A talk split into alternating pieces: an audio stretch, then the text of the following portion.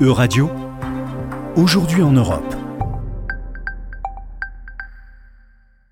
Bonjour à toutes et à tous, bonjour Juliane. Commençons ce journal par un point sur la guerre en Ukraine. Alors que les combats continuent de faire rage, la résistance ukrainienne ne faiblit pas. hein. Bonjour à tous, bonjour Laura. Effectivement, dans la ville de Kharkiv, les forces russes ont été contraintes de se replier samedi 14 mai. Les combats de samedi dernier dans la ville ont acté la victoire de la résistance ukrainienne qui se mobilise depuis plus de deux mois. Une défaite qualifiée de déroute par plusieurs experts militaires, selon qui la Russie n'était pas préparée à une guerre si complexe. Le secrétaire général de l'OTAN, Jens Stoltenberg, a d'ailleurs récemment estimé que l'Ukraine peut gagner la guerre contre la Russie. Une victoire de l'Ukraine souhaitée par l'ensemble des Occidentaux et que certains observateurs commencent à esquisser, mais qui n'effacerait pas les nombreux crimes de guerre perpétrés par l'armée russe.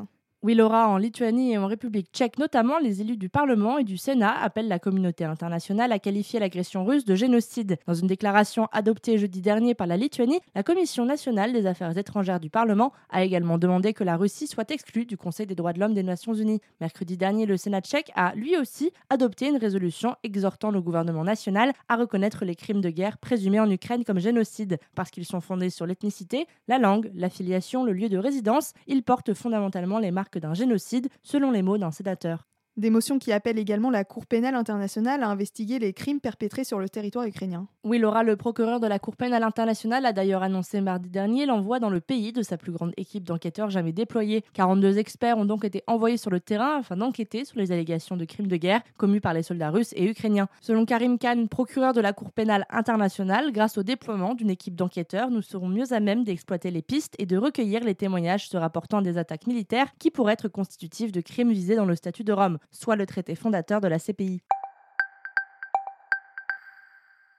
Rendons-nous maintenant en Suisse, où dimanche dernier, les citoyens ont donné leur avis quant au renouvellement de leur collaboration avec l'Agence européenne de surveillance des frontières Frontex. Un sondage qui se tient au moment où l'agence se retrouve une fois de plus sous le feu des critiques.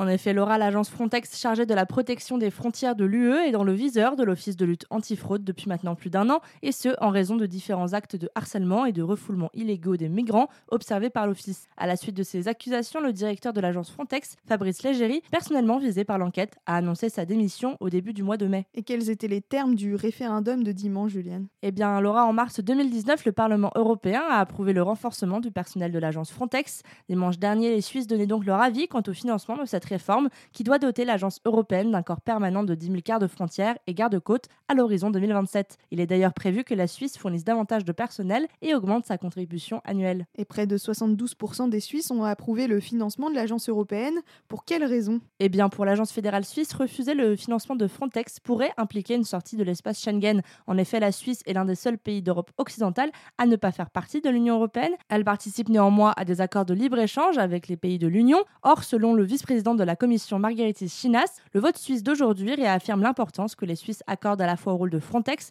et aux avantages de la libre circulation et de la gestion des frontières. Schengen reste notre joyau de la couronne. Une décision interprétée comme un pas vers l'Union européenne. Effectivement, un nom de la part des Suisses aurait probablement encore fragilisé les liens entre l'État helvétique et l'UE. Des relations, rappelons-le, déjà tendues depuis que Berne a décidé en mai 2021 de mettre fin à des années de discussions en vue d'un accord cadre qui devrait mettre en place un marché unique entre l'UE et la Suisse. Intéressons-nous pour finir à l'Allemagne où dimanche 15 mai se tenaient les élections régionales dans la région de Rhénanie du Nord-Westphalie, l'épreuve de feu pour la nouvelle coalition gouvernementale au pouvoir depuis le 25 novembre dernier dans le pays. Pour quelle raison, Juliane? Eh bien, Laura, ce gouvernement aux couleurs d'un feu tricolore est le fruit d'une alliance entre le SPD, le FPD et les écologistes. Une première en Allemagne puisque le CDU, le parti chrétien conservateur, représenté par Angela Merkel, n'est plus au pouvoir après près de 20 ans de règne. Les sociodémocrates et les écologistes notamment ont connu une percée historique lors des élections générales de septembre dernier, un enthousiasme quelque peu douché par les élections régionales de dimanche dernier. Effectivement, à la tête de la coalition actuelle, Olaf Scholz représente la branche social-démocrate du gouvernement. Le parti de gauche a néanmoins subi une défaite écrasante lors des élections régionales partielles de ce dimanche. Dans l'état le plus peuplé d'Allemagne, la Rhénanie du Nord-Westphalie, le SPD a perdu face aux conservateurs de la CDU. La gauche n'a recueilli que 26,7% des voix, soit le pire scrutin jamais enregistré par le parti dans ce qui est considéré historiquement comme le bastion de la social-démocratie allemande. Alors que du côté des Verts, hein, l'heure est à la fête. Oui, Laura, si le SPD descend en flèche, les écologistes, eux, ont gagné environ 260 000 voix venant de la gauche. Les Verts ont d'ailleurs réussi à tripler leur résultat électoral, les plaçant comme vainqueurs de ces élections régionales. Il n'est pas possible de former un gouvernement sans nous, a déclaré la candidate principale des Verts, Mona Neubauer, après les résultats des élections. Merci Julienne et merci à tous pour votre attention. C'était Aujourd'hui en Europe. À retrouver sur euradio.fr.